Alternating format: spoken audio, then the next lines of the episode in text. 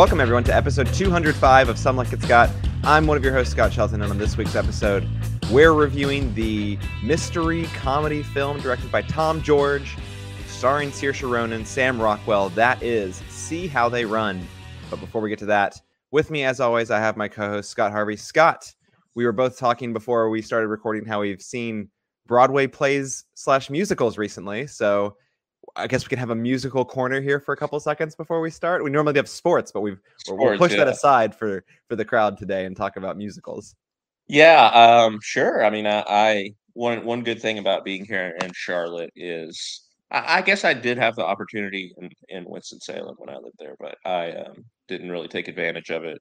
That they mm-hmm. they have the big new theater in Greensboro, but um, I live pretty close here to the Performing Arts Center here in Charlotte, where they have um, the touring Broadway um, stuff, um, which obviously is is appealing to me. You know, I, I love the couple Broadway things that I've been to. Um, one that I went to with you, Scott, David Byrne's show, and then yeah. one I went to several years ago. I definitely um, enjoy the big Broadway productions. Um, so it's nice to have that there. I got to see To Kill a Mockingbird here um, a couple of months ago in Charlotte when that came through, and then this past a couple weeks ago they did Mean Girls, um, which um, is of course based based on the film came came after the film.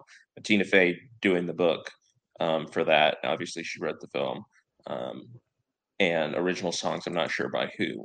Um, I enjoyed it, Scott. Um, it was, you know, the the book itself. I think was the the highlight for sure, and it you know makes sense with Tina Fey being there and writing it.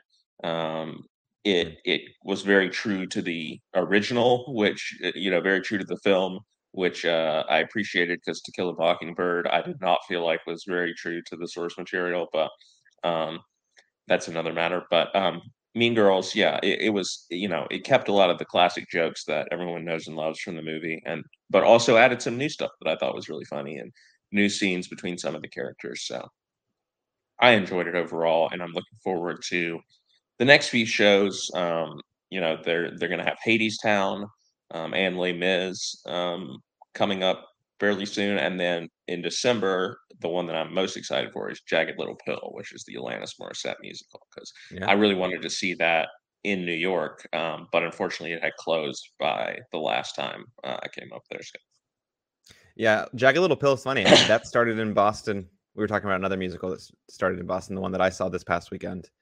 Um, that one started in Boston. I had a friend invite me to go see a preview of it, like before it even started. Um, wow. I ended up not being able to make it because of work. Um, mm. Classic old job, working long hours, mm, and yeah. so I never saw it either. And but it's it's funny to because I remember all like the the fervor around it in yeah. Boston as it was like starting previews and stuff, and then had its limited run before it, uh, you know, eventually went to Broadway, which I think was always probably the plan. But yeah, I mean it's exciting. It, I, I, think it's cool. I always remember my mom talking about how in Chattanooga they have the rotating um, my, uh, tours as well. Not as maybe not as juicy of a list of performances, but my parent, cool. yeah, my parents had the season tickets for that for a couple of years. Um, yeah, they they dropped them this year because they just weren't going as much. But sure. yeah, I mean they saw they saw Les Mis, they saw Waitress, they saw the Carole King musical, Jersey mm-hmm. Boys. They went to recently. Um, and I think they are going to go to the Temptations one pretty cool. soon, whatever musical. So yeah, it, maybe not. I mean, you know, I mean, they got Les Mis, which is about as big as it gets, I guess. So um, definitely, they yeah. did get some big ones. Yeah, and I saw Moulin Rouge this weekend. I I was joking before that I, I've never seen the film, the Baz Luhrmann film, because I'm like 0 for 3 on Baz movies, so I don't really feel like the need yeah. to continue to torture myself with them. Yeah. Um, but the musical was a lot of fun the story is eh, you know if you're not familiar is exactly what you'd expect. It's not quite romeo and juliet but it's that flavor of you know star-crossed lover kind of thing not being able to work out because of societal reasons. Um, i find those stories fairly boring but the music the jukebox musical nature of it and mashing up songs together that have similar themes um, was really good. The, there was a bad romance toxic um, sweet dreams and a couple other songs mashup that was that was a classic, which I believe was new for the musical. Um, yeah. And then there's obviously the ones from the film that the musical is based on as well, that they sort of pumped up with some fresher songs as well. Funny because that the Lorde was like right at the end of my period of time where I was actually listening to music, uh, at least when she got big. So anyway, Moulin Rouge would recommend it if you're in New York and wanting a crowd pleaser. Um, so yeah, it was good. It yeah. was good. But musicals not the topic of conversation today, unless I, you know, really missed something in the film we're about to talk about. Uh, the as already mentioned, see how they run is going to be the topic of conversation today.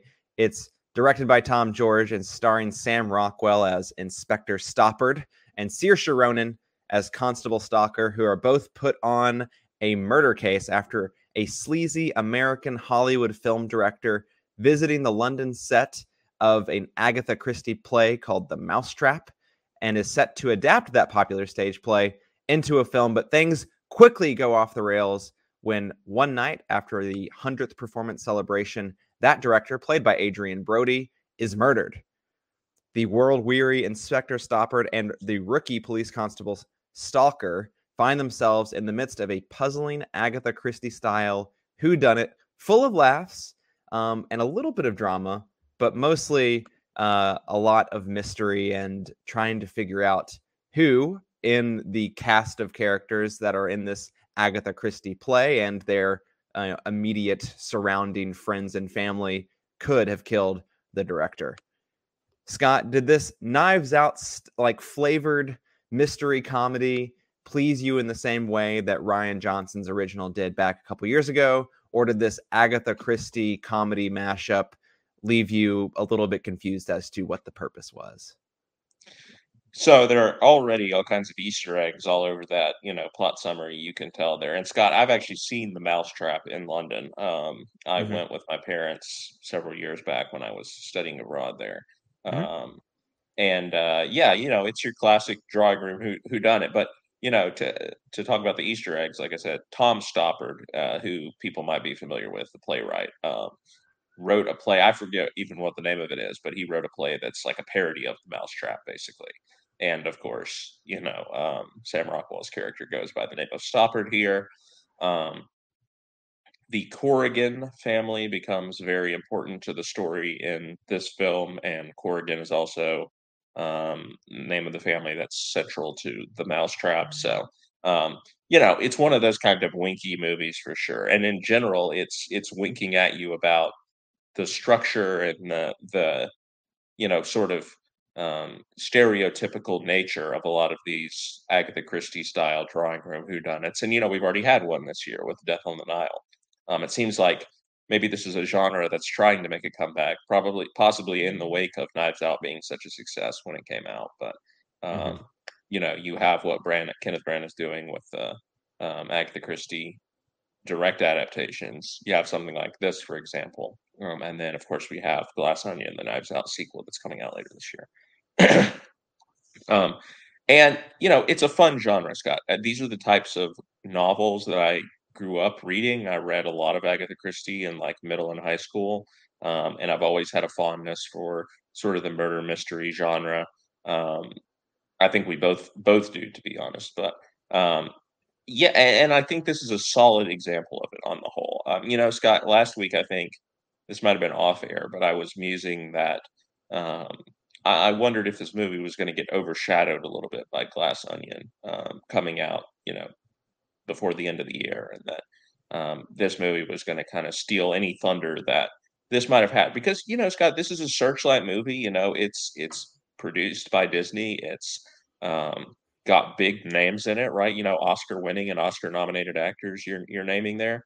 Um, it, in in another life, it could have been a big sort of um, holiday season movie. Like I could see this being like what Murder on the Orient Express was, for example, like coming out around Christmas time and being something that you go with your family to.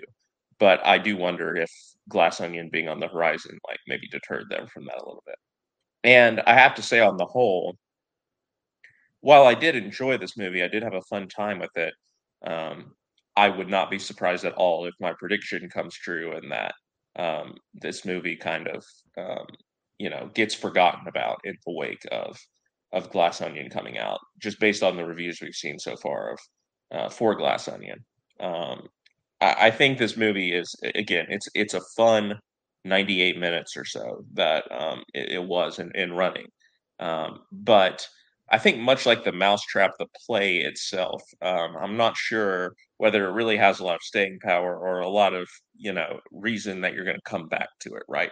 It, it pretty much is dependent on you, you know, the, the central mystery and once you kind of know what happened, once you find out what you know the the solution to the mystery is in the end, like I said, I'm not sure there's going to be a whole lot that's bringing you back to this movie. The characters themselves are fun enough.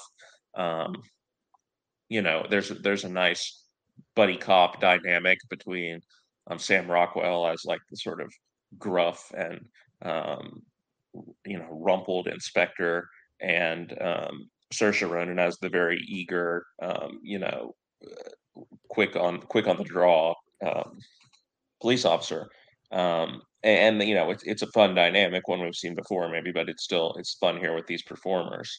Um, and it's it's nicely directed. You know, I think obviously um, the he gets out of the, the, way. Tom George gets out of the way of this movie. I'd say. Well, to to some extent, I was going to say the director, which does come to mind a little bit, is Wes Anderson. Um, not just because this movie has um, Adrien Brody, multiple actors from the cast of Grand Budapest Hotel in it, but um, but it, it also has some sort of visual flourishes, some like these split screen things that yeah. happen multiple times throughout the movie. That's um, true. There's one. There's one shot where um, Sam Rockwell and Saoirse Ronan go to like I, I forget even where they are, but it's so there's a line of people who are lined up for auditions basically and it pans all the way across their faces like the uh, of all the people and then at the end you see sam and i was like that is the most wes anderson shot like the way that that is done um, this like tracking shot across all their faces and then you just see our character sitting there at the end so it does borrow from Wes Anderson. It's not like a, a rip off or whatever. Um, you know, a lot most directors are borrowing from somebody. So I'm not I don't mean that to be a criticism. Like Wes Anderson's one of the best directors working. So um, if you're going to borrow from somebody, he's a good person to borrow from. I think but they're anyway, going to see uh, Petula, the the the like play, the theater director or whatever. Right. Okay. Yeah. Um, yeah. Chew, as she was called. Petula. Yeah. Um, Ruth Wilson's character. Yeah, but anyway, um, it's an unexceptional movie, unfortunately. I think on the whole, and I, and I think yeah. some of that is just like I was saying, the nature of it being this sort of Agatha Christie style drawing room whodunit is that these things just don't necessarily have a lot of staying power. Um, it's maybe a weakness of you know this sort of subgenre of mysteries, unfortunately. Um, I, I wasn't super enthused with the actual solution to the mystery either. Um, I feel like and again, and this might be sort of a hallmark of the genre, but I feel like um, it withholds some information from you that you would need to perhaps actually be able to figure it out on your own. And I don't appreciate, I don't know, I don't usually appreciate that type of mystery. Like I like, I prefer the ones where all the clues are there in the movie for you to put together. Uh, but because of the misdirection of the filmmaker or whoever, you don't really see it until you know all the pieces get put together in in that that ending. Um, that's not really what happened happens here. I, I, I, mean, to some extent it does. There are some details, but I feel like you would uh, you'd have to be taking some big logical leaps if you were are able to actually put it together before the identity of the murderer is revealed. So that was a little bothersome as well. But I had a fun time with it, Scott. I went to see this yesterday, Saturday afternoon. It's a fine way to spend a Saturday afternoon it's yeah. a nice movie you could like take your parents to right? There's nothing objectionable. There's there's no sort of um, offensive uh, offensive content or, or anything like that. It's just a, it's a nice pleasant saturday afternoon murder mystery. And it, it's fine to get that because i feel like there probably it, it, you know there probably aren't enough of those types of movies nowadays. I, I mean i say that again even though i think they're having a little bit of a, a comeback but um, you know, I think we need these types of movies as much as we need, you know, big blockbusters and everything. Yeah, I think the the, the one word, and, and you were, I think you were sort of getting at this in the last parts of what you were saying just there. That the one word that comes to mind for me when I was walking out of this movie is just like this. This movie is just like inoffensive. Like it is just such a yeah. straight down the middle. It is not trying to do anything special. It takes you on a 95 minute little jaunt about about London and has some interesting characters, although I think it's it doesn't necessarily hit a home run in that department, in my opinion, either. Um, yeah, but it was it was a good time. Like I thought it I thought it was funny. I laughed quite a bit in the movie. Um, the dramatic elements of it, like you're sort of saying, I, I did find a bit disappointing. I did think, although disappointing, the like end of the movie being foreshadowed near the beginning, I thought it was like, okay, I laughed. Like that was kind of funny. Um, that they did that although a bit eye rolly. So I don't know if that's necessarily a positive or ne- I laughed at it, but I'm not sure if it was a positive or a negative that that happened. Um, yeah, they try to do like a meta thing, you know, of like uh, I was mentioning winking yeah. a lot, but you know that they, they're like it's almost like a scream type. Oh, we're acknowledging that these are the tropes of the genre, but yeah. also we're still going to be that thing that you expect with maybe a little bit of a twist on it. Like it's all yeah. it's all sort of mirroring the debate that adrien Brody's character and David Oyelowo, who plays the screenwriter, are having about like what is this yeah. type of story supposed to look like in a contemporary era? Yeah, in a in a Hollywood film. Um, yeah. yeah, so there's definitely some stuff going on there. It doesn't run very deep, in my opinion. It'd been really interesting if they took a more hard nosed line on debating what the that that sort of point a little bit and, and fleshing that out a little bit more around the sensibilities of making movies in Hollywood around the genre. But at the end of the day, yeah, it was just inoffensive. Like no one's gonna hate the like. I don't think anyone's gonna hate this movie. I don't think anyone's gonna love this movie. It's just like, but it's a perfectly good uh, way. Yeah, no, I've seen I, a couple people who have loved it, but uh, but oh, actually, I was gonna say, I guess I saw someone on, on Letterboxd yesterday who hated it. So, oh, really? No, I, I've seen a couple people who have loved it, but um, it's I'll just say it, you're talking about it being down the middle. It is down the middle for these people who loved it. So yeah, it, it's a very vanilla movie, and there's nothing yeah. wrong with something being vanilla. You can enjoy that, but it is what it is. Like it, it doesn't wow. I don't think in in any department, unfortunately. But that, again, I had a good time. I didn't I did not enjoy it. Um, I was seeing the film with, with Karen, and she fell asleep in the middle of it. So that's probably all you need. To, all you need to yeah. know about it. it. Well, that's that's the thing. It, if if you don't like drawing room whodunits, just don't watch it because it doesn't do anything new to the genre. It, I mean, yeah. it just it just is one of those. Mm-hmm. If you do like like those, you're going to enjoy it because it is one of those, and it's you know it's a well executed one. Yeah, and and for the most part. to to your point about the Knives Out comparison, it's probably not fair. I mean, we're talking about Tom George directing and Mark yeah. Chappell writing, comparing to Rian Johnson, who, you know, may, maybe in this parish we're higher on Rian Johnson than most people are. But you're talking about like one of one of the real writer director auteurs that exist today, currently. Um, and yes, he's he's making a drawing room mystery with Knives Out, but he's doing a lot to subvert the genre, and he's being really clever about it. Um, sure, I just mean yeah. in the minds of the average moviegoer, they might associate the the two movies as being somewhat similar. Just because. Oh yeah, no, no, I yeah. I, I, a thousand percent agree. And if mm-hmm. I and if I told someone about the movie and like was trying to rec- and think that they would like it, I would be like, oh, did you like Knives Out? Like, I think you'll like this movie. Yeah, kind of thing. Um, yeah, and it, it's just like one of those things where like it's it's having debates like we were talking about in, in the film like lightly, but like Rian Johnson's like really trying to really trying to turn things upside down and um, and really come about this genre from a different angle. And I'm curious what he does with Glass Onion because it sounds like he's continuing to do something, if not a different flavor. I think it's a different flavor from the first one, but he's doing something there as well. It seems like so. It's it's exciting in that sense. And you know, I've never heard of Tom George before. No idea who he is. Scott, I don't know if if you know it all, but I, I wonder if he has a background in theater of any sort because um, you know, it, it does have a sort That's of exactly what I was about to say, actually. theatrical feel. I mean, the, yeah. the setting of the movie, obviously. I recognized um, Lucian Msamati, who plays the the guy that is at Agatha Christie's house later in the movie. I forget. I don't even know what the character's name is, but Max. he um he's a theater actor. I actually saw him in a play in when I was in England. Um, so I, I don't know if, and maybe some of the other people in the cast are too. Um, but that that's kind of the impression I got from watching this.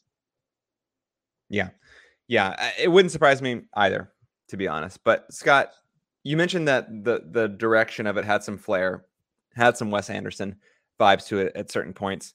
So, and you mentioned this as well. It has some Wes Anderson actors and actresses in the film, Scott. I mean, Sam Rockwell probably is the lead of this movie, but Saoirse Ronan, you know, Grand Budapest Hotel you mentioned earlier, Lady Bird, of course, probably what she's uh, most famous for at this point, Little Women as well, and Adrien Brody, another sort of Wes Anderson, you know, cornerstone, playing a little bit more than a cameo, but not too much more than a cameo um, in this movie. Scott, what did you think of these, you know, three performances? Were they able to sort of anchor the film and get and sort of lure you in? Because Adrien Brody is sort of the lead for the first, you know, five to ten minutes of the movie, and then it flips over to Sam Rockwell and Saoirse Ronan. Were, the, were these good anchors for this type of film? Did they did they get you engaged and hold you throughout, or did it leave something to be desired?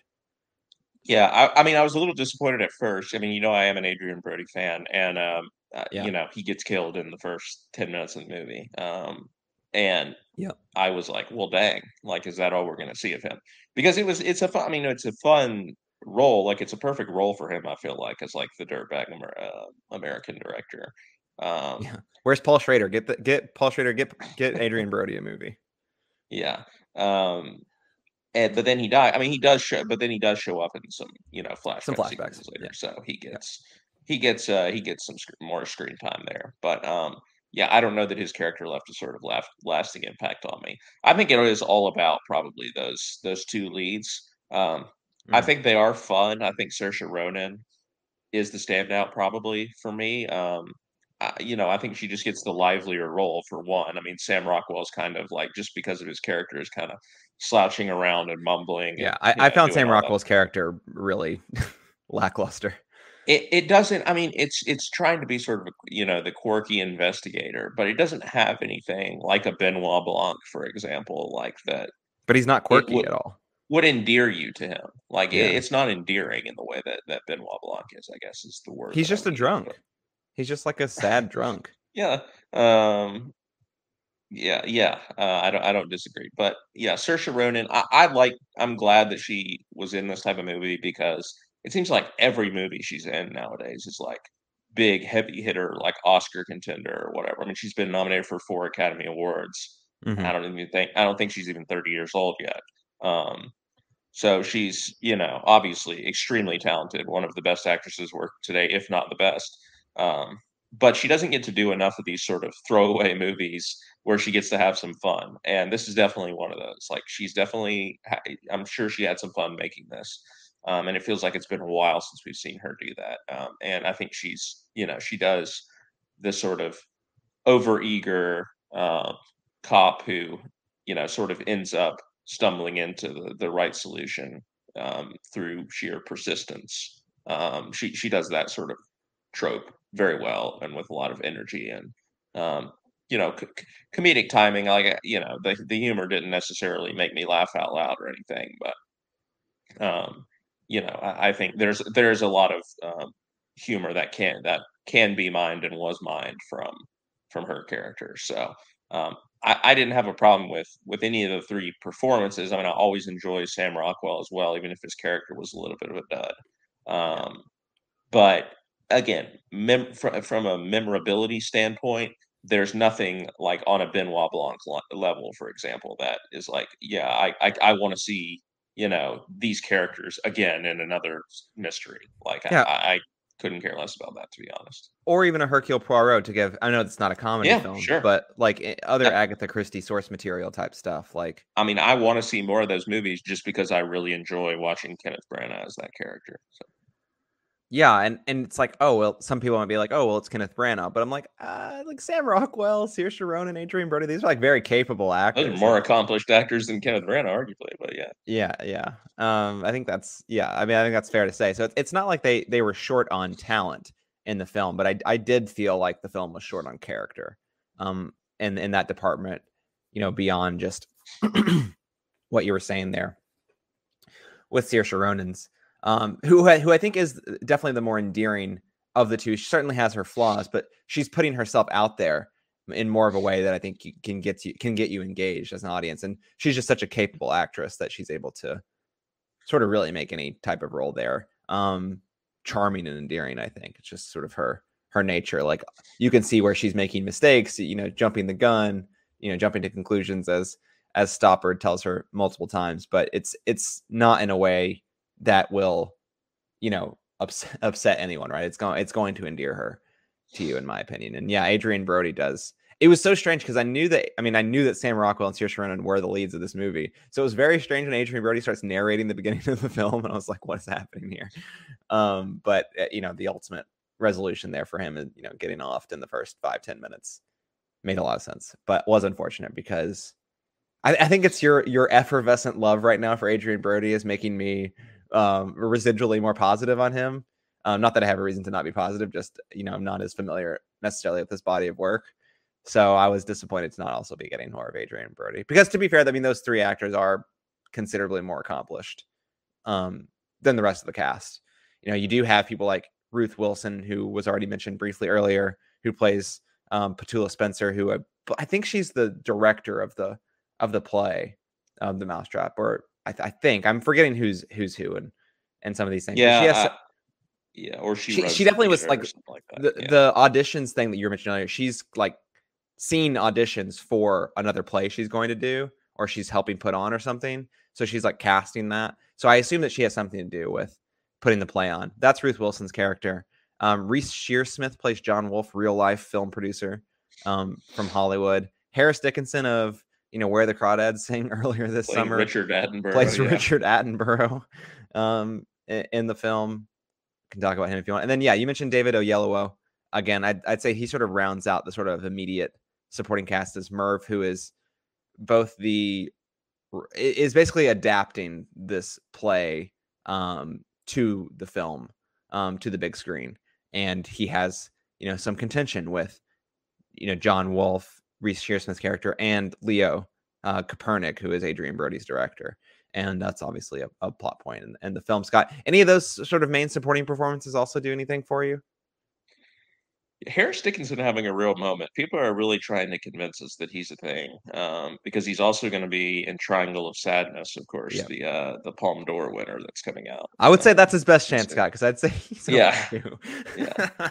Um, honestly, no. As far as the supporting cast goes, Scott, you know, I think, um, I think maybe uh, David Oyelowo is like the most colorful character here. Um, sure. Like, you know, he's kind of uh, a little over the top, like um, very um, mannered uh, screenwriter who obviously again is clashing with the sort of the freewheeling nature of uh, of Adrien Brody's director, but they didn't really do that much with sort of the odd couple stuff there. And, you know, I guess we can spoiler alert at this point.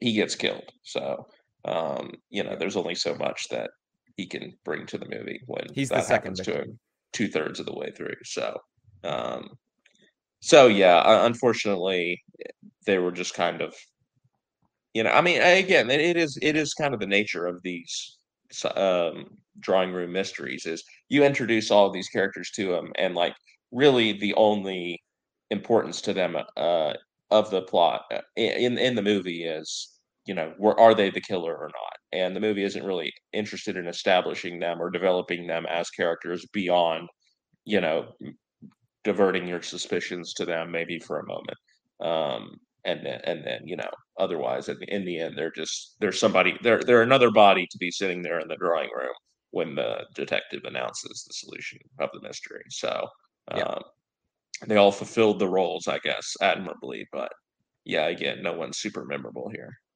Yeah i'd have to agree. It's like i think they all played their parts but again those parts are not necessarily elevated in a way that are that's going to do anything that's going to make you remember them in a couple weeks time. Certainly not by the time you're probably watching glass onion which is you know still months away so it's un- it's unfortunate um it felt like there's opportunity because there, again there are some colorful characters there you mentioned merv as as one of them but again it, it, i was going to say it's because the cast is so large but the cast isn't even that big really it's just there's not much yeah. happening for the cast outside of the the inspector and the constable so not really a time to sort of spread your wings too much. There's moments of comedy that they try to play for some of these characters, especially Harris Dickinson.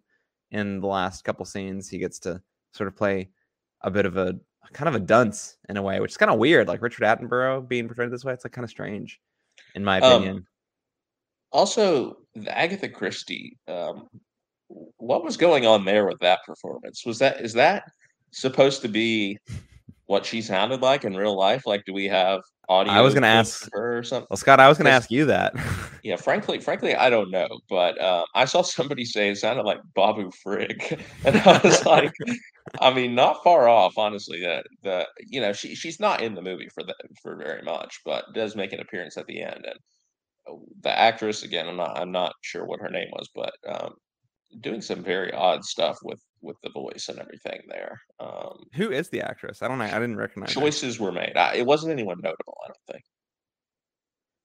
Yeah, I'm just trying to Google it right now, and I don't even see.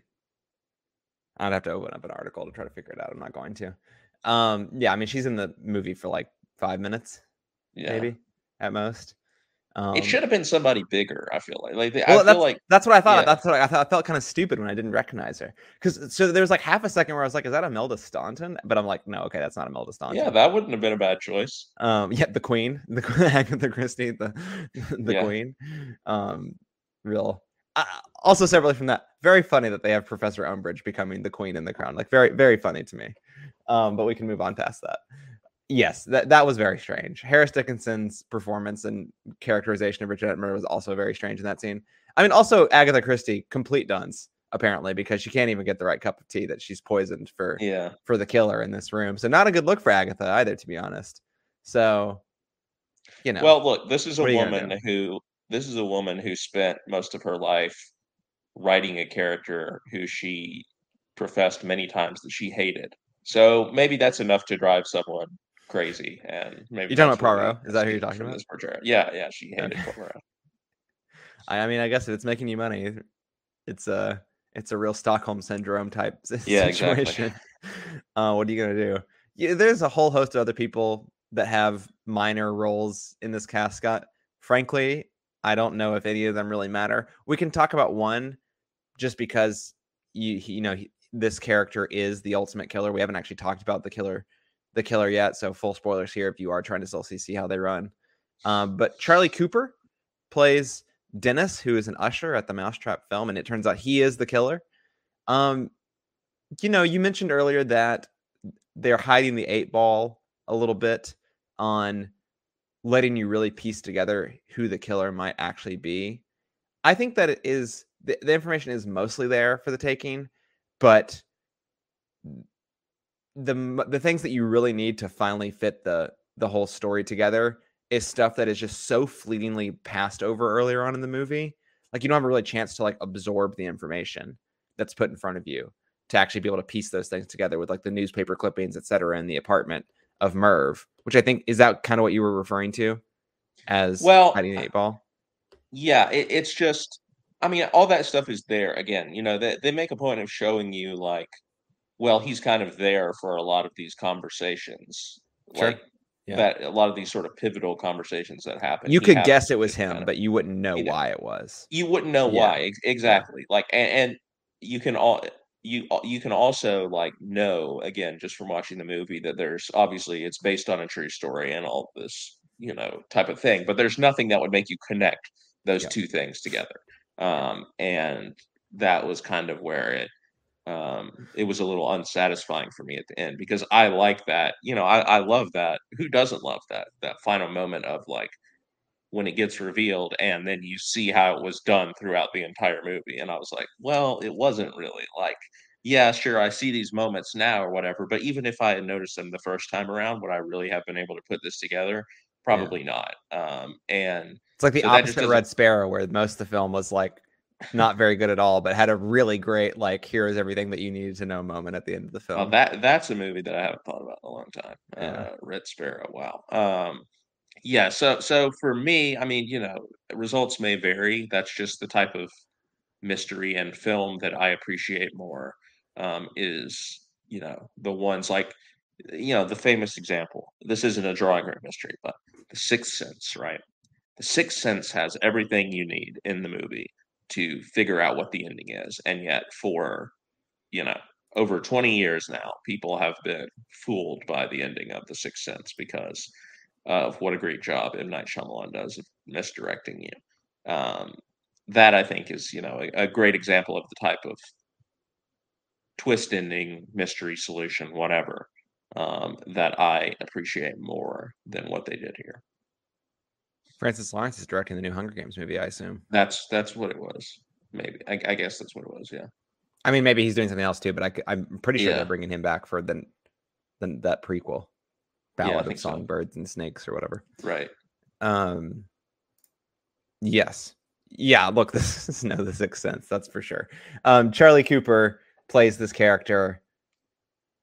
I don't know. Like, I didn't really. Yeah, I'm kind of with you on this. I didn't really like the resolution. I wasn't over the moon about it. it fine enough. I felt like it it didn't it wasn't so egregious that I was like, well, there's just like no way, right? Um, it it wasn't so over the top about that in that department, but I definitely didn't feel like I had a fair chance necessarily. Like I could, like I guess like we always said, I could have guessed it was him, but I wouldn't have known why exactly. I wouldn't have been able to explain to anyone why it was him. Um, yeah. Charlie Cooper's performance was was fine. He doesn't really have much screen time to be fair to make an impression. Um, it is very much a by by design. I mean that that's oh yeah. yeah. yeah yeah He's very underexposed in the film before the final the final few the final few scenes. Um, and really that's the end of the movie, Scott. I don't really. I mean, I'll be honest. I don't really know how much more there is to talk about. There is the sort of the meta element yeah, of everything going on that we could reference. There, you know, we did talk about the the sort of foreshadowed nature early on where Leo Kopernik, which again is Adrien Brody's director, is having this argument with David Oyelowo's Merv screenwriter and talking about how whether they should be making a traditional drawing room type murder mystery for the big screen or if they should be having essentially a shootout and some explosions at the end of the movie in this sort of climactic moment where the killer has taken another hostage and the you know the detective um, the hero is confronting him with a gun and you know things happen etc and it has this sort of like tragic heroic ending to the film um scott I, I think that there are moments for both of those types of endings um this film proceeds to have the latter um with that with and uh, it is of course as you said at the beginning winking and nodding um at it it's definitely tongue-in-cheek in a way um in a drawing room mystery like if you're if you're going to do something interesting with that sort of final showdown, it'd be fine to have it. But um, the commentary, of course, is that most people who are doing it are just doing it because it's popular, not because they're doing anything interesting with it. Of course, Scott, did you have any sort of reactions or thoughts to this sort of maybe like one deeper theme to the film, existential as I mean, it might be given our current times? yeah, I didn't even really think about that too much to be honest because I was I was just going to say like it's winking and nodding, but that feels like it's all it's do all, that's all it's doing. It's just winking. it doesn't have anything to say, really. Yeah. Yeah, exactly. And, and, you know, even in the end, there. Okay, so it ends up ending with a shootout, right? Which is what Adrien Brody's character was at uh, was advocating for. And then there's a little line, like a little joke, like, "Oh, well, it's a good thing that Merv or whatever his name was, David Oyelowo, wasn't around to see this." Yeah. As it did end with a shootout, and that's it, right? Like that's that's basically the payoff for all that sort of commentary that we, you know meta stuff that we've had during the movie is like well we decided that the shootout is the better way to end the movie um, and no, nothing really uh, you know no real position on that no deeper commentary like you were saying. It's just kind of you know thrown in there at the end for sort of a very weak payoff of a of almost a joke uh, that they say there so well, the funny not, part is kind of super satisfying. When this film bombs, they can say that the shootout didn't work because, and it would have been better if it had had a, a more traditional murder mystery ending. Yeah, yeah, I guess so. Maybe maybe they're uh, they were doomsday prepping already, but I, I mean, you know, there there's also just some like eye rolly stuff of like, um, what do you want us to put in the script? Three weeks, uh, you know, a card saying three weeks later, and then it says three weeks later on the screen, and it's like, oh, ha ha ha ha ha, ha. like that. Yeah. That stuff is just kind of a little on the nose. I think that yeah, I think the issue is that they did they did that type of thing a few too many times to have like any sort of yeah, like it was it was a bit and a gimmick more than it was a cleverly thought out joke at some point. You yeah. know what I mean? Too repetitive, maybe. All right, Scott. Uh, anything else you want to mention, or should we enter a wrap up? We can wrap up. All right, wrap up for us. Where uh, in the film was your favorite scene or moment? Oh, that's a good question. How many scenes or moments do I really remember from the movie? I know I, I really I really jumped this question on you. I know you probably weren't expecting it. I apologize. Um, I do like the I, I do like the beginning of the movie with Adrien Brody just kind of sure.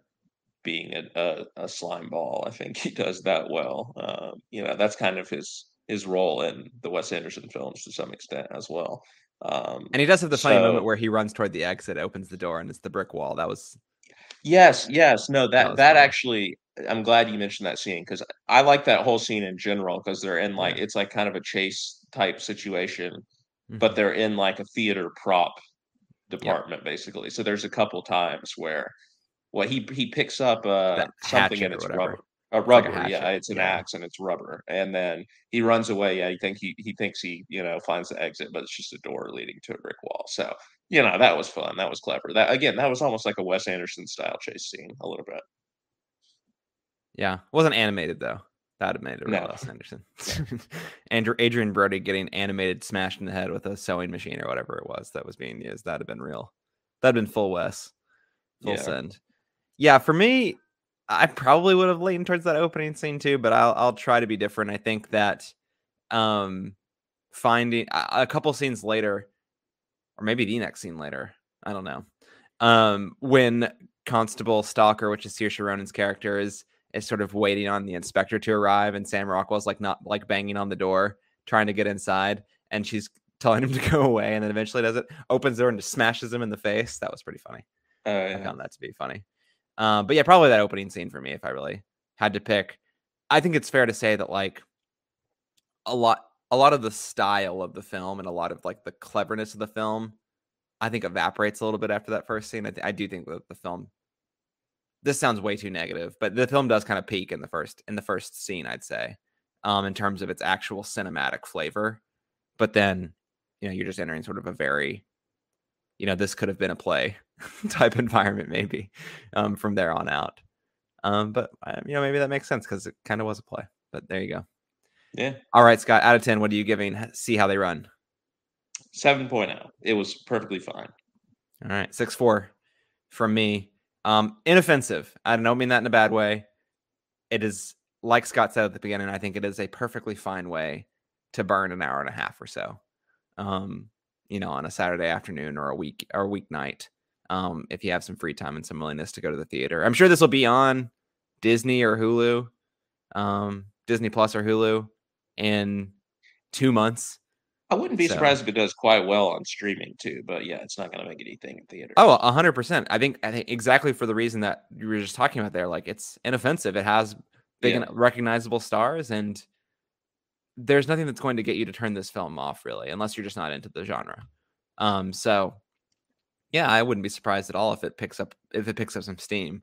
Um, I think it probably depends a little bit on how much marketing they put behind it, um, how much they you know sort of like highlight it on the platform, et cetera. If they give it one of the like you know spots on the top of the rails or whatever. But yeah, it wouldn't surprise me if it does take off. And fair enough, I guess. Um, yeah, yeah. So that should do it for our discussion of see how they run. When we come back, Scott's had a real marathon weekend of of movie watching with all the new releases. Um, you might have expected him to be talking about the Woman King if he was going to talk about other releases that came out this weekend, but no, Scott's very indie. He's not. He's not about the big Viola Davis uh, epic films from Sony. He's about the smaller movies. So he's going to give you a rundown of a couple films he's also seen this weekend, and then we'll talk about uh, Aneesh Chaganty's next movie, which I think is fair to say has come at us as a bit of a surprise, but we are very excited about. Stick around after the break. We'll talk about those things.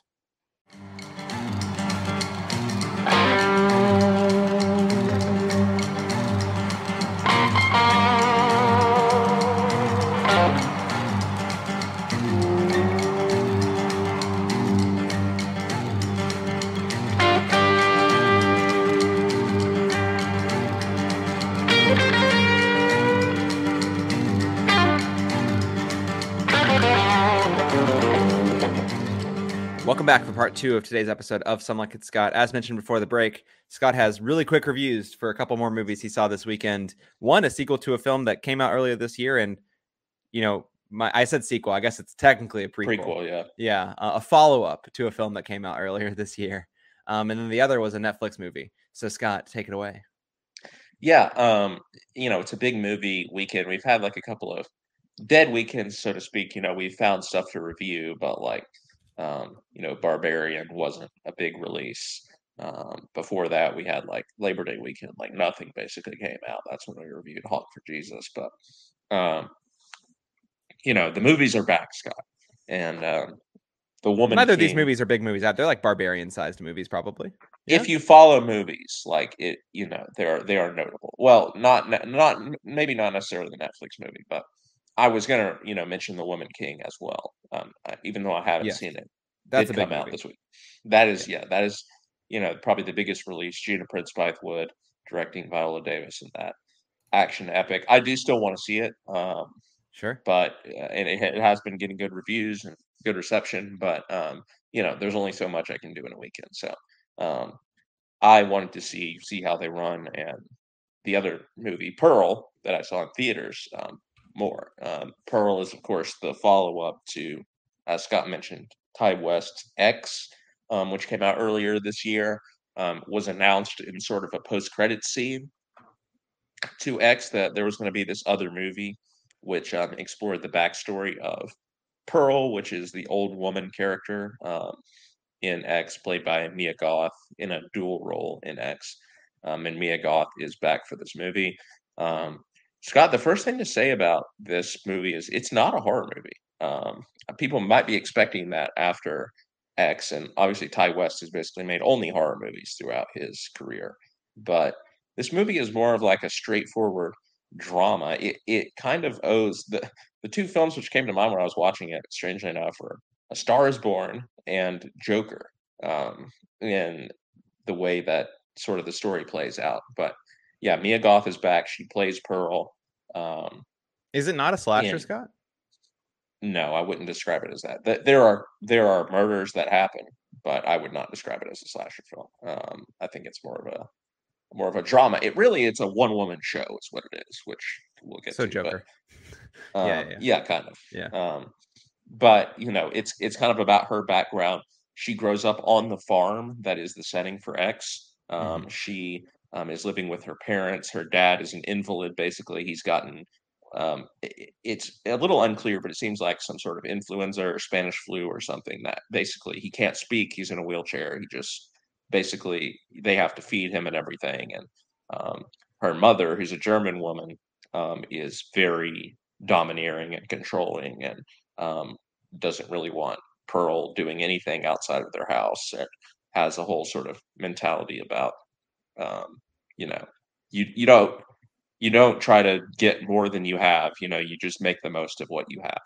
Um, and Pearl is not satisfied with this. Of course, she wants to be a dancer. Um, she sneaks away to the movies when she can, when she can, and sees um, you know movies that often involve dancers.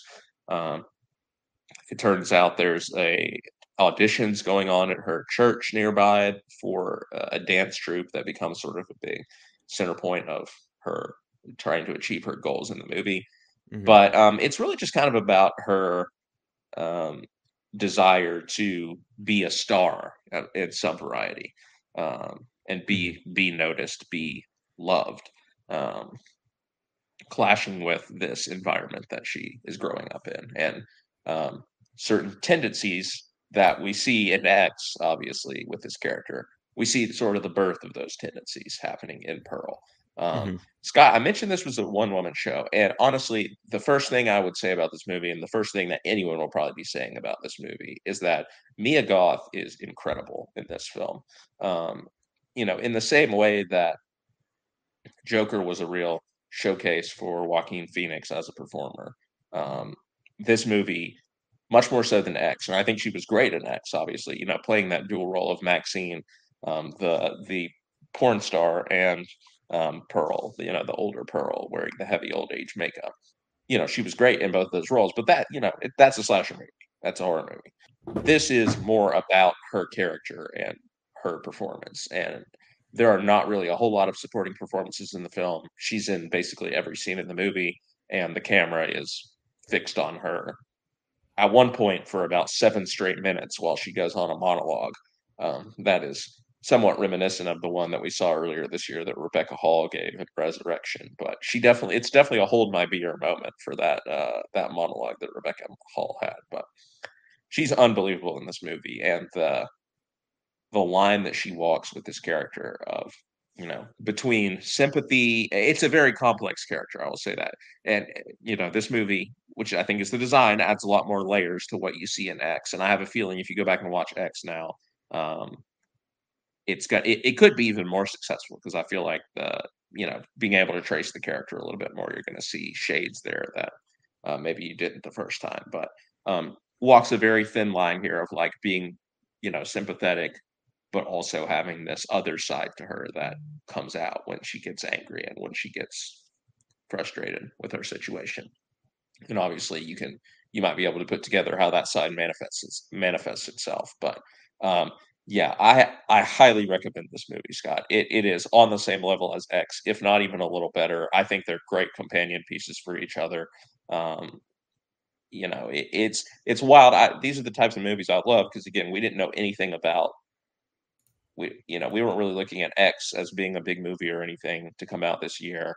Um, I mean, we barely even it, knew about it at all. Yeah, yeah. I mean, Ti West is a noted, noted director before this, but like I feel like this has really be- become his moment now um, with these movies. But then X, you know, turned out to be one of my favorite films, still of the year. Then we get the second movie, also one of my favorite films of the year. And now I'm like, if he sticks to landing on this third movie, because we now know there's going to be a third movie, um, mm-hmm. Maxine, which I assume is going to be sort of what Pearl was, but for the character that the other character that Mia Goth plays in X. Um, Mm-hmm. You know, mm-hmm. we could be talking about an all-time great horror trilogy, honestly. Um, because even though you know this movie is, I say it's not a horror movie, and it's not, but it could fit in this trilogy, right? Like there are horrifying things that happen in the movie. Um, but it, it, like I said, it owes much more to A Star Is Born and Joker, and even The Wizard of Oz. There's some imagery which borrows from The Wizard of Oz um, in this movie, and it's actually shot in Technicolor.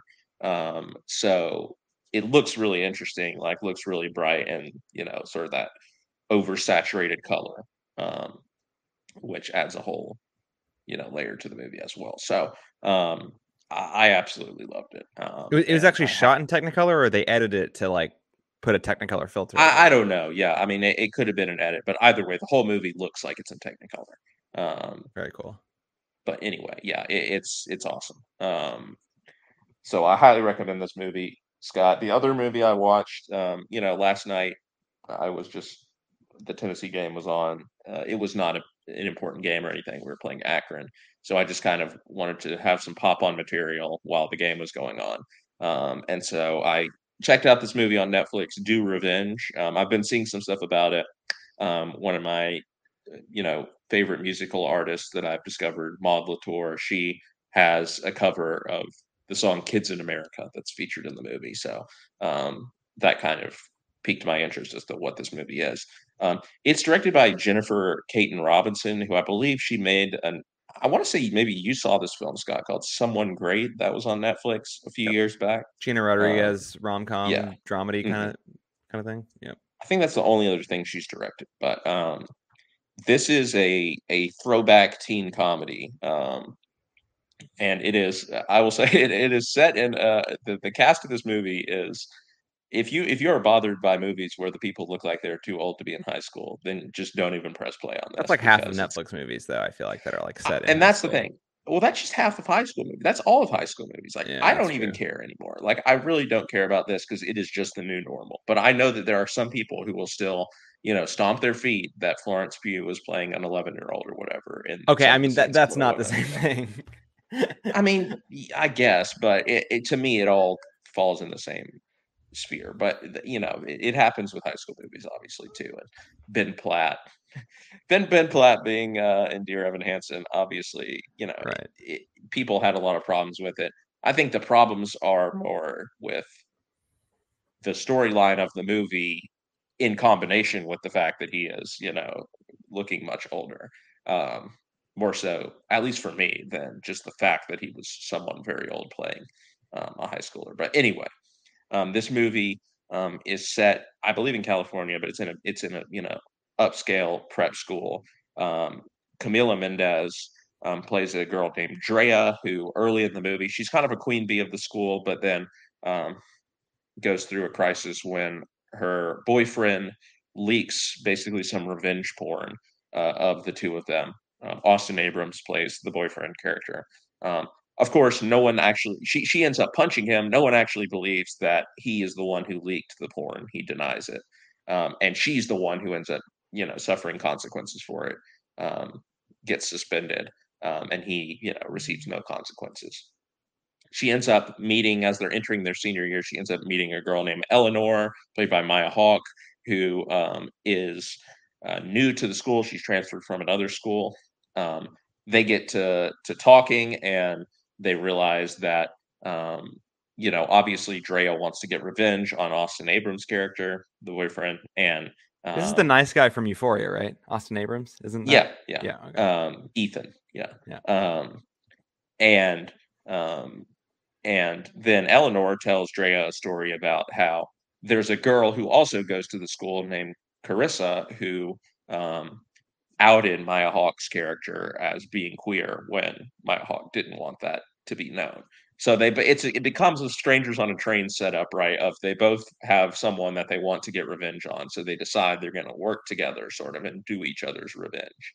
Um, this movie has a pretty strong cast, honestly. Um, you know, we've mentioned some pretty big names there. Talia Ryder shows up in the movie as well. She plays the brother or the sister of Austin Abrams' character, um, who ends up being kind of a love interest for Maya Hawke's character.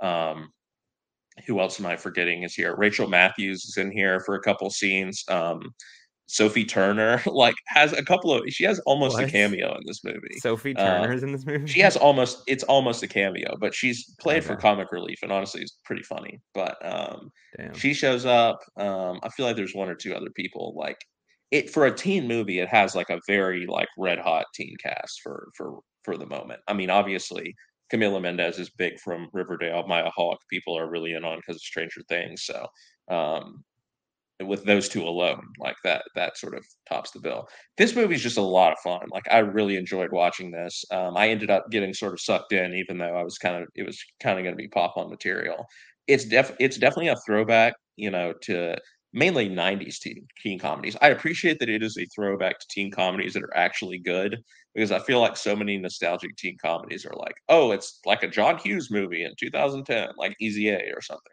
um, and we shouldn't be nostalgic for those movies because they're bad.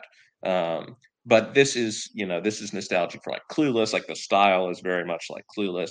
Jawbreaker, obviously, if you think about like the, you know, revenge murder type stuff that's going on here, there's not really any murder. Heather's uh, too, as well, of course. Um, there's even a little bit of Mean Girls that gets wrapped in there. Um, it takes some twists. It has some plot twists, which uh, you know, it, it's that type of movie, right? Like I don't know if it all adds up or whatever, but I was just like, sure, yeah, it's fun. We're having fun. Um, and uh, so I went along with it. It's pretty funny. I think the chemistry between uh, Camila Mendes and Maya Hawke is is really excellent. Like um, the two of them together um, really drive the movie. Um, like that, their sort of their sort of friendship and growing together, growing apart, that that connection, it, it becomes a really fun sort of friendship type movie. Um, and then twists happen, like I said, but I'm not going to say too much. But I, I, would definitely recommend checking it out. It's definitely a very me movie, just like the way it's written and the soundtrack. Obviously, like has a lot of it, the soundtrack. It has a combination of like some '90s songs, um, but like you hear like Harvey Danger in there, and um, there's at least one other song I can't remember. Um, but then you hear a lot of like 2010s, like Olivia Rodrigo, Caroline Polachek, Phoebe Bridgers, like they're all on the soundtrack for this. Um, so it's a Este very, Haim did did original music for this. Yeah, and um, and Maya Hawke's character before they make her over, right when she's just wearing what she wants to wear, she wears like a Haim Woman in Music Part Two t- tour shirt um, early in the movie. Um, so that's that's pretty funny. But yeah, it's it's a lot of fun. It, eh, I mean, if I had seen it in theaters, I might not have enjoyed it as much. It's a it's perfect for what it is. It's streaming. It's perfect to watch simultaneously with a football game on a Saturday. teen comedy. Well, again, like I said, I ended up getting sucked more into the movie. I think um, it's a little bit too long, which you would expect from a Netflix movie. Like it yeah. comes in at about an hour and fifty-five minutes. Whoa, um, they def- that's not what I was expecting. Okay. They definitely could have sh- shaved it off a little bit. Um, oh, but oh, on the whole, on the whole, if you if you enjoy teen comedies, um, it's definitely a really fun one to watch. Um, it's got a great cast, like I said. I think the cast is the is the strong part of the movie, but it's it's well written. Like it is not a movie where you're like cringing because it sounds like it was written by like old people trying to write Gen Z dialogue or whatever. Like it it all sounds right, and out of the mouths of these actors, it all sounds very right too. So um, yeah. I, I'd say give it a shot. People probably won't enjoy it as much as I did. It is sort of in my wheelhouse, but I think it's a lot of fun. Did you think Thor: Love and Thunder was well written? Is it the same writer? Jennifer Kaytin Robinson wrote both. Well, look, there are studio studio controls. Uh, I mean, to be fair, like she co-wrote Love and Thunder with Taika, I think. But yeah, yeah. The one thing about Netflix, you will say though, funny. is that they let their creators make what movies they want. So yeah, we'll, we'll see how much longer they're they're letting their creators do that. But uh, yeah. yeah. It's true. It, anyway, it works great for people like Martin Scorsese and, and less well maybe for others, but we'll. My my point is, I would take this as more indicative of of Jennifer Kaytin Robinson's abilities than Thor: Love and Thunder. Now she just needs an editor, apparently. So there you go. Yeah, I guess so. But anyway, definitely recommend both films. Depending on what you're you know into, um, you know, Pearl's a great option to go to theaters and see. Um, and if you just want something fun to throw on at home, do Revenge. We'll get the job done. Uh, only one other piece of news before we wrap up, and this can be a quick one, Scott. You know, our only ever unanimous best movie of the year, in our in our first year of making the podcast, um, longtime listeners will know, was Aneesh Chaganty's debut feature film. That was called Searching. There are rumors. Eh, this isn't, like I an entirely new piece of news, but there were rumors for a while that he was thinking about or maybe making a unrelated sequel, like just basically a follow up, sort of in universe follow up, um, whatever that means. That's not that doesn't have John Cho as a um, or his daughter in the film as as characters in, in the movie, but he was going to make a, a, sequel, a spiritual sequel at the very least, to Searching. Um, and randomly, sort of at the end of last week, it sort of popped up that he has made this movie. It is finished filming so it does have to go, go through post production, etc. But it is going to be releasing next year in February.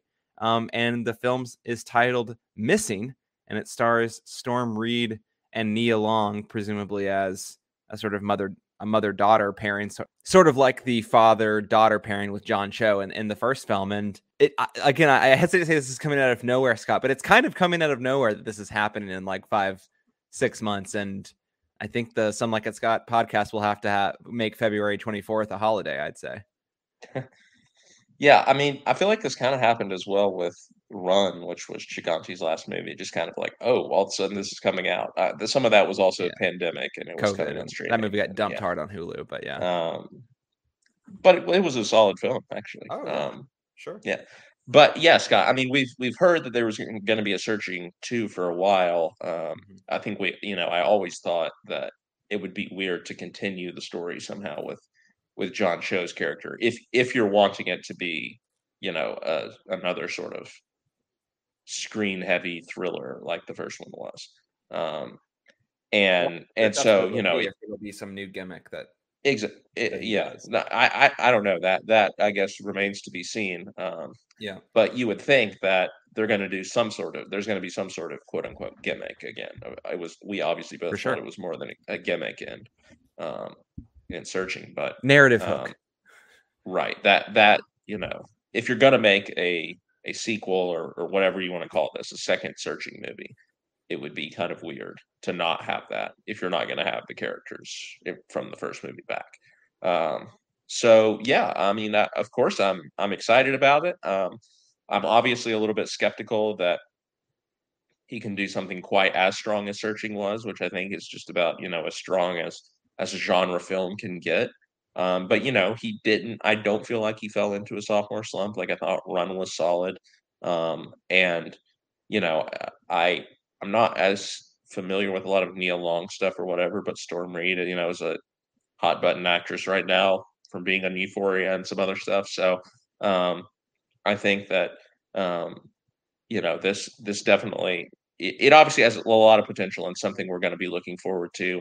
Um, February release date, I, I, don't know, does doesn't really scare me that much. Um, it can't it can't be worse than an August release date, which was the original Searching. So yeah, yeah, that that is true. I, I don't know. I, I almost liken this to like a Blumhouse movie or something. You know, like a Happy Death Day movies came out in February, uh, or at least the second one did.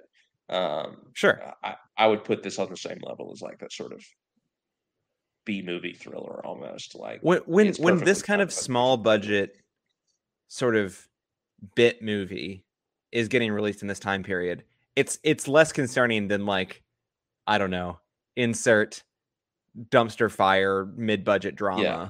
it's getting dumped. It is just for these movies. It is just nice that they are getting released. It will just it will take they will take whatever date they can get. Right. So I don't I don't I don't read too much into it. I guess. I mean, you know, people know about searching. Most people most people who've seen searching like searching. This is when X came out last year, right? Didn't X come out like beginning of end of February, beginning of March? You might be right about that. Yeah but yeah, anyway, I mean, uh, searching was by no means a hit though, so um, I I don't read too much into the release date. So of course I'm excited, Scott. Just fun box office comparison, Scott, because box office has changed so much in the last few years. How much do you think searching made at the box office? Forty million. Forty million. Is that and that's not very much in your opinion? I mean, nowadays it would be. I think this is maybe the point you're trying to make. But. It made 80 million at the box office. Wow. Yeah. So I mean, it, it was a size hit, I I guess, for the size movie that it is. Like, I mean, yeah, it, it cost less than a million dollars to make. Yeah. It yeah. cost like nine hundred thousand dollars to make the movie or something like that. It's wild. Um. Yeah. Can you imagine if the I mean, when a movie makes eighty million dollars at the box office today, it's like it's a massive success. It feels like. Yeah. Um, like I don't think any of the movies we talked about on the podcast since Bullet Train have probably are getting anywhere close to eighty million dollars. Um, like as cool as X and Pearl are, they're not getting anywhere near eighty million dollars. I wonder how the Woman King is going to do because it is getting a lot of positive buzz. Yeah, that that one. I mean, that's a big release. I I would expect that one probably could get across that mark. Mm-hmm. Um, I mean, it would be a huge. But failure. but you know, three years ago, four years ago, the Woman King it would have made two hundred million dollars there. Yeah, it would have made like, two hundred million dollars in the box office probably. Easily. Yeah. Viola Davis can bring a movie like has a couple other like major like John Boyega is John movie, Boyega, right? Yeah. yeah. So I'm not saying John Boyega can open a movie, but when you put those those kinds of talent together with Gina Prince Bythewood, people know who he is. He was in exactly. He's a recognizable face. You know. Yeah, absolutely.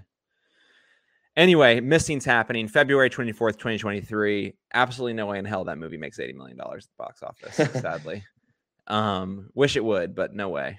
Um, but yeah, I guess we'll we'll see how good it is if it lives up to the double tens that searching got way back in 2018. Fun fun trivia, I guess, for the podcast. What other movies have gotten a double ten? I know that Roma did. Only only 2018 movies. After since then, we decided to never do a double ten again. After that, is that the only? Yeah, oh, I am sure there's no. Surely there's been another one. Oh, we didn't. We we weren't brave enough to give into the Spider Verse double tens, but that also would have been 2018, so that would have been funny. That's true. I didn't give in to the Spider. I think we both gave it nine point eight or something, something stupid yeah. like that. Um, I can't. Remember. Once upon a time in Hollywood didn't get a ten. No, I'm trying to think of like it would. It that... would now. I don't know if I get. I don't think I gave it a ten the first time around, but it would now. 1917. Did we give those movie that movie a ten? That's a good that shout. I, I think I probably would have given that a ten. Yeah. I mean, you know, I would have given that a ten. So. Yeah. Yeah, maybe somebody can go back in the in the annals of history and listen to our 1917 review and tell us whether we got we gave it a double ten because neither Scott yeah. nor I are going to do that. So I'll yeah. rewatch 1917 um, though. Fun task for the listeners, all five yeah. of them. You can listen at like 2.5 speed or something like that and just pause when you get to the. You can sure, scrub through. Just scrub through for the ratings. Yeah. all right, Scott. That should do it for episode 205 of Some Like It Scott. Where can people find you online? At Scarvy Dick. And I'm at Shelton2013 on Twitter Letterboxd Serializd where you can find Scott as well. Don't forget to also check out our podcast Patreon at www.patreon.com slash mediaplugpods. If you can support us over there, we'd appreciate it. If not, that's okay. You can still find us on Apple Podcasts, Spotify, and wherever else you listen to your podcasts, where we'd love it if you rated, reviewed, subscribed, shared, all that jazz. And we really appreciate all of you for taking time to listen to us chat about See How They Run. We'll be back next week with where the Don't Worry Darling Runaway Train finally reaches the station. We'll be reviewing that. Um, that is, of course, directed by Olivia Wilde, starring Florence Pugh, Harry Styles, etc. We hope you'll find you'll join us then. But until then, for Scott Harvey, I'm Scott Shelton. We'll see you next time.